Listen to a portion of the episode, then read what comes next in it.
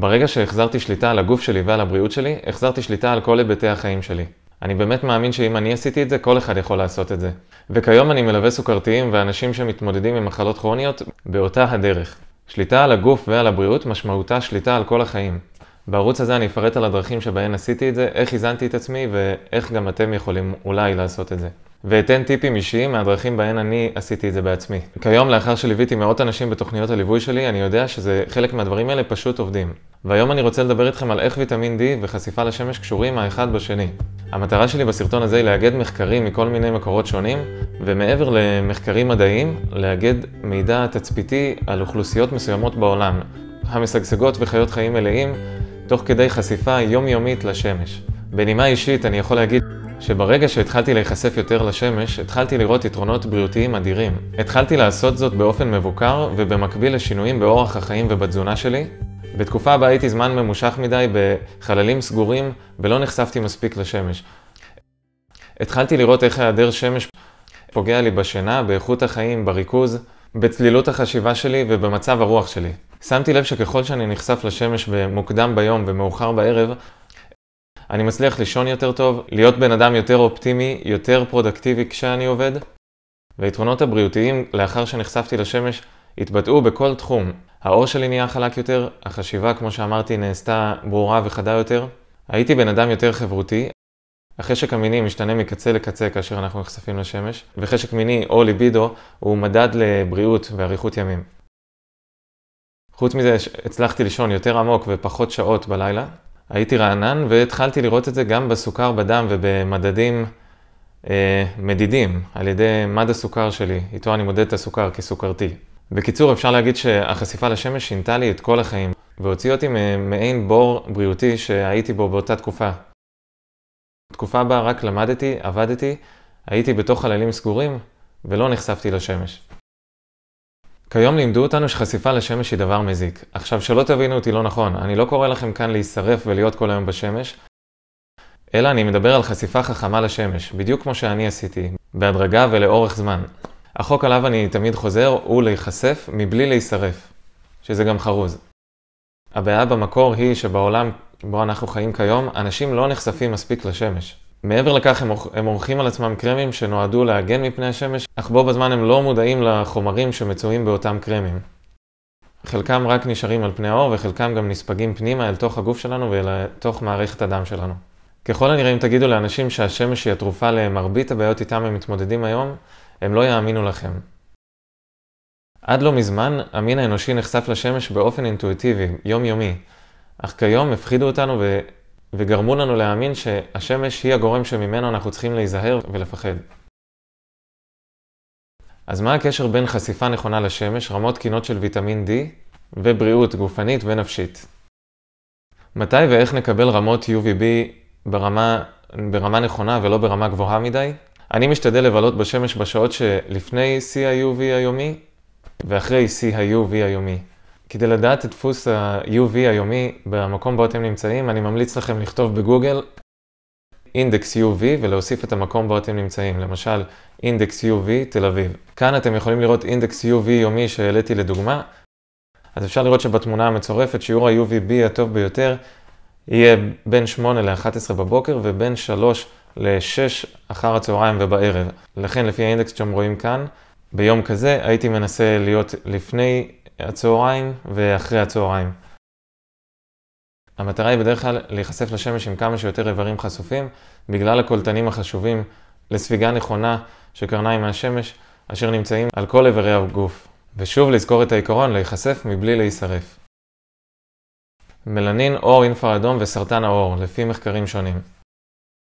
מלנין יכול להפוך כמעט את רוב קרני השמש שנספגות בעור לחום, מה שעל פי מחקרים עשוי להקטין את הסיכון לסרטן העור. חוץ מזה, מלנין יכול לשפר את כמות האינפרה האדום שנקלטת, ואותו אינפרה אדום הוא מה שאנחנו רוצים לקבל מהשמש, בסופו של דבר. מחקר משנת 2017 בדק את התיאוריה שלפיה אנחנו יכולים להגן על עכברים דווקא מפני סרטן העור בעזרת שימוש בטכנולוגיה חדשה לטיפול במלנומה באמצעות מדבקה מיוחדת שמדביקים על העור, שימוש באור אינפרה אדום ושימוש במלנין, החומר עצמו. תאי גידול של מלנומה מייצרים באופן טבעי כמות גבוהה של מלנין. כאשר הם ערכו את אותם תאים על העור של העכברים, הם ראו שמבין העכברים שמרחו עליהם את, ה... את כתמי העור, רק 13% שרדו. העכברים ששרדו היו אותם עכברים שקיבלו את השילוב של אור אינפרה אדום ביחד עם אותה מדבקה שמרוחה במלנין. והם המשיכו לחיות כחודשיים אחר כך, כאשר ל-87% מהם לא התפתחו גידולים כלל. קצת על אור השמש, תוספי ויטמין D וסרטן. בשנת 1980 התפרסמו מחקרים אפידמיולוגיים שהראו קשר גיאוגרפי הפוך בין המיקום שלנו על כדור הארץ לבין שיעורי תמותה מסרטן המעי הגס. כלומר, ככל שאנחנו נמצאים במיקום גיאוגרפי בו קרינת השמש גבוהה יותר, ככה הסיכוי שלנו לחלות ולמות מסרטן מעי הגס נמוכה יותר. בחמישים ומשהו השנים שחלפו מאז, מחקרים רבים הראו שרמה גבוהה של ויטמין D בדם ובתוך התא מקטינים את הסיכוי לחלות בסרטן כמעט מכל סוג.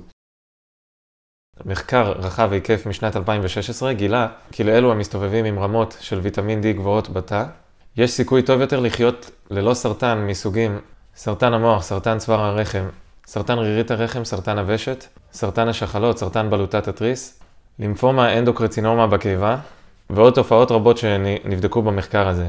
לינק למאמר אתם יכולים למצוא במאמר או בסרטון כאן בתיאור. בכל סוגי הסרטן, אלו עם ויטמין D גבוה בזמן האבחון, שיפרו משמעותית את אחוזי ההחלמה שלהם. בהתחשב בכל העדויות האלו על ויטמין D, היינו חושבים שההמלצה לויטמין D חייבת להיות גורפת עבור כל האוכלוסייה, נכון? הבעיה היא שתוספי ויטמין D הם לא בהכרח תמיד מעלים את רמת הוויטמין D בתא עצמו, ושתהליך הייצור שלהם הוא טיפה שנוי במחלוקת. ועדויות מתוך המפעלים שמייצרים את הוויטמין D, חלקם ממוקמים בסין, ניסו להסביר למה. תהליך ייצור uh, תוסף ויטמין D הוא בסינטוז חומרים צמחיים ובסביבה שהיא לא תמיד סטרילית ומבוקרת. התוצר של התהליך הזה מייצר ויטמין מסונטז, למרות שעל הנייר תוסף ויטמין D יעלה את, רמה, את רמת הוויטמין בדם, או ההורמון, שמי שלא יודע, ויטמין D הוא בכלל הורמון, מה שלא תמיד יוביל לעלייה ברמות ויטמין D בתוך התא. חשוב תמיד לזכור שוויטמין D בצורתו הטהורה ביותר מגיעה אלינו מהשמש ולא מתוסף. וזו הצורה של ויטמין D שאיתה הגוף ידע תמיד להשתמש לאורך האבולוציה. במחקרים מסוימים, אותם אני גם מצרף כאן בתיאור ובמאמר, לא נראה תמיד קשר ישיר בין תיסוף של ויטמין D ומניעת תחלואה. ויטמין D גם קשור בקשר הדוק עם הופעת מחלות אוטואימיוניות, כאשר עבור אלו שמסתובבים עם ויטמין D נמוך בדם יש סבירות גבוהה יותר לחלות במחלה אוטואימיונית. זה קשר שלא הוכח באופן מובהק, אך כן ידוע שיש קשר בין רמות ויטמין D להופעת מחלות אוטואימיוניות, ובאזורים בעולם בהם האוכלוסייה מסתובבת עם ויטמין D נמוך ביחס לשאר העולם, ישנה היראות גבוהה יותר של מחלות אוטואימיוניות.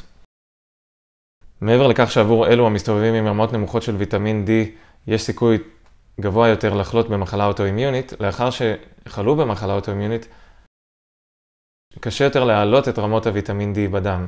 יש קשר חזק מאוד בין ויטמין D למחלות אוטואימיוניות, בקיצור. מה הקשר בין אור השמש והעיניים? שיווק אגרסיבי של משקפי שמש והיתרונות שלכאורה עולים מהרכבת משקפי שמש, הרגילו אותנו להרכיב משקפי שמש בכל פעם בה אנחנו יוצאים מהבית ויש שמש בחוץ, כביכול כדי להגן על עצמנו מהנזקים של השמש, ומקרני UV מזיקות. מעולם לא אמרו לנו שהמלנין, אותו חומר שנותן לעיניים שלנו את הגוון שלהם, ירוק, כחול, חום, הוא החומר שגם מגן עליהן מפני קרני UV. העין האנושית התפתחה בכדי להתמודד באופן טבעי עם. עם קרני השמש בעזרת המלנין, בעזרת המלנין הנוגד חמצון. בעזרת המלנין נוגד החמצון ומערכות הגנה נוספות המבוססות על גלוטטיון ואנזימים נוספים, שפעילותן נוגדת החמצון מגנה על העיניים שלנו מפני השמש, באופן טבעי. אני באופן אישי מאמין, לאחר קריאת כל אותם מחקרים ולאחר קריאת עבודתו של ווסטון איי פרייס, אותה גם סיכמתי במאמר מצורף כאן למטה בתיאור ובמאמר עצמו, שחשיפה נאותה לקרני השמש היא הכרחית לבריאות העיניים שלנו, וכמובן לבריאות שאר מערכות הגוף. ישנם קולטנים בגזע המוח אשר מנצלים את אה, קרני השמש, והם הכרחיים לתפקוד תקין של המוח. בלוטת האצטרובל אשר יושבת מבחינת מיקום מאחורי העיניים שלנו, קולטת את האור הנכנס מהעיניים, והקרניים הנכנסות מהעיניים ומגיעות אל בלוטת האצטרובל הכרחיים לשינה עמוקה וטובה. בלוטת האסטרובל אחראית גם לשמירה על הקצב הסירקדי, כלומר הסירקדיאן ריזם, שהוא בעצם מבטא את סינכרון הגוף שלנו עם שעות היממה, הסינכרון הביולוגי של הגוף עם הסביבה. כאשר אנחנו מסונכנים עם הקצב הסירקדי בצורה נכונה, אנחנו, הגוף מפריש הורמונים בקצב הנכון ובכמות הנכונה, והוא, והוא פשוט מסונכן עם הסביבה וה, והמערכות הפנימיות של הגוף. הסינכרון הסירקדי קריטי למער, למערכת האנדוקרינית במיוחד, לבלוטת התריסט, הלבלב, לבלוטות האדרנל ולכל הפרשת הורמוני סטרס, הורמוני מין ושאר ההורמונים, עליהם אחראית המערכת האנדוקרינית. הסינכרון הסירקלי תלוי באופן ישיר בחשיפה שלנו לקרני השמש, בשעות הבוקר ובשעות הערב המאוחרות, כדי לאותת לגוף שלנו, אוקיי, עכשיו היום מתחיל, או עכשיו היום הולך להיגמר. ובכך הוא מסנכרן הורמונים בכמות ובקצב הנכון. יש גורמים נוספים כמו הימנעות ממסכים בשעות שלפני השינה והימנעות מוויכוחים או סטרס קיצוני מדי בשעות שלפני השינה שיפגעו באיכות השינה של כל אחד מאיתנו משמעותית. ישנו גם קשר בין ויטמין D לתזונה. מלבד חשיפה לש... לשמש, לאורך האבולוציה בני האדם הצליחו לקבל ויטמין D גם מהמזון אותו הם אוכלים. דוגמה טובה היא האנשים אשר חיו בקווי הרוחב הצפוניים וכמעט ולא נחשפו לשמש, והצליחו לשרוד על ידי אכילת מזונות עתירים בכולסטרול, ולקבל ויטמינים כמו ויטמין D, ויטמין A, CoQ10 ועוד. מאכלים כמו סלמון פרל, שומן בקר אורגני, דגים שומניים אחרים, כבד דגים, מסוגלים לתת לגוף שלנו את הוויטמין D שהוא צריך בכדי לתפקד. חשוב לציין כי מזונות שמתוספים באופן מלאכותי בוויטמין D לא יעשו את אותו אפקט. זאת בשילוב אכילה מבוקרת של פחמימות, הכרחיים בעיניי כדי לקבל את כל היתרונות מהחשיפה לשמש. אני יודע על עצמי שבזמנים בהם לא הייתי מאוזן ואכלתי תזונה עתירה בפחמימות והסוכר שלי בדם לא היה מאוזן, על פי הגלוקומטר איתו מדדתי את הסוכר בדם, ראיתי איך החשיפה לשמש פוגעת בי, ולקח לאור שלי גם הרבה יותר זמן להתאחות מחשיפה לא נכונה לשמש. בניגוד למקרים בהם אני נחשף לשמש כיום, כאשר הסוכר שלי בדם מאוזן והגוף שלי מאוזן, וכך גם הגוף שלי יודע לאחות את עצמו הרבה יותר מהר כיום. כאשר אנחנו אוכלים כמו... כמויות גדולות מדי של פחמימות והסוכר בדם לא מאוזן ובעיקר גבוה, אנחנו גורמים לסיקרור של תאי הדם והרקמות. תהליך הסיקרור הוא תהליך רעיל, וכאשר הסיקרור נמצא זמן רב מדי ואנו מוסיפים לתהליך הסיקרור חשיפה לשמש, אנחנו מקבלים תוצאה רעילה והרסנית. האור והגוף יודעים לאחות את עצמם הרבה יותר טוב כאשר הסוכר בדם מאוזן ושאר מערכות הגוף מאוזנות. כך או כך המטרה היא אף פעם לא להגיע למצב בו אנחנו נשרפים. שוב, החוק הוא להיחשף מבלי להישרף. בטח כבר הבנתם עד עכשיו שאור השמש היה גורם הכרחי לבריאות ולחיים על כדור הארץ הזה עוד משחר האבולוציה. צמחים ידעו איך להשתמש באור השמש ולהפיק ממנו חומר אורגני לאנרגיה שלהם, ויצורים חיים ניצלו את אור השמש לקבלת אנרגיה, לקוגניציה, לתנועה ולאיזון כל המערכות הביולוגיות באותו אורגניזם. השמש חיונית לשמירה על כלי דם בריאים, אספקת אנרגיה לגוף ותחזוקה שוטפת, ושמירה על אספקה יעילה של חומרים שונים כגון כולסטרול, ויטמין D, דופמין, מלטונין. אור השמש גם מעניק הגנה טבעית מפני השמש עצמה, כאשר אנחנו נחשפים אליו בצורה נכונה ומבוקרת. אני יודע שזה נושא שנוי במחלוקת, ואני יודע שכל אחד מכיר מישהו שמכיר מישהו, שאולי אמרו לו פעם שהוא חלה בגלל השמש, או שהוא קיבל סרטן מסוים בגלל חשיפה לשמש.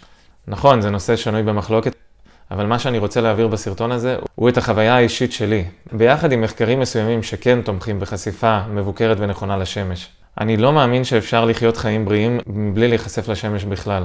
גם אם בן אדם אוכל את התזונה הכי נקי, נקייה ונכונה עבורו בעולם, והוא מצליח לאזן את הגוף שלו על, על ידי תזונה, אם אותו בן אדם לא ייחשף לשמש כל ימות השנה ויהיה רק בחללים סגורים, אני מאמין שגם הוא יחווה איזה שהם חוסרי איזון פיזיולוגיים, ביולוגיים מסוימים בגוף שלו, ויכול להיות שבטווח הרחוק הוא יראה גם את הבריאות שלו מידרדרת, בסופו של דבר. כן, כמו שאמרנו, זה אפשרי לקבל ויטמין D גם ממקורות שהם לא מהשמש, אך ללא ספק, קרני השמש אשר מובילות לויטמין D בצורה הטובה ביותר לספיגה עבור הגוף, נמצאות בשמש כמובן. אני מקווה שהסרטון הזה עזר לכם לעשות איזשהו סדר בכל המידע שנמצא שם בחוץ, על ויטמין D, חשיפה לשמש, מה כן טוב, מה לא טוב, קרם או לא קרם, כובע ומשקפי שמש, ואם לא, אתם מוזמנים לכתוב לי. לקביעת שיחת ייעוץ ולמידע על תוכניות הליווי שלי, תיכנסו לאתר שלי, כאן בלינק, בתיאור או במאמר, ועד כאן על ויטמין D וחשיפה לשמש. נתראה בסרטון הבא, ועד אז שנהיה בריאים ומאוזנים. ביי בינתיים.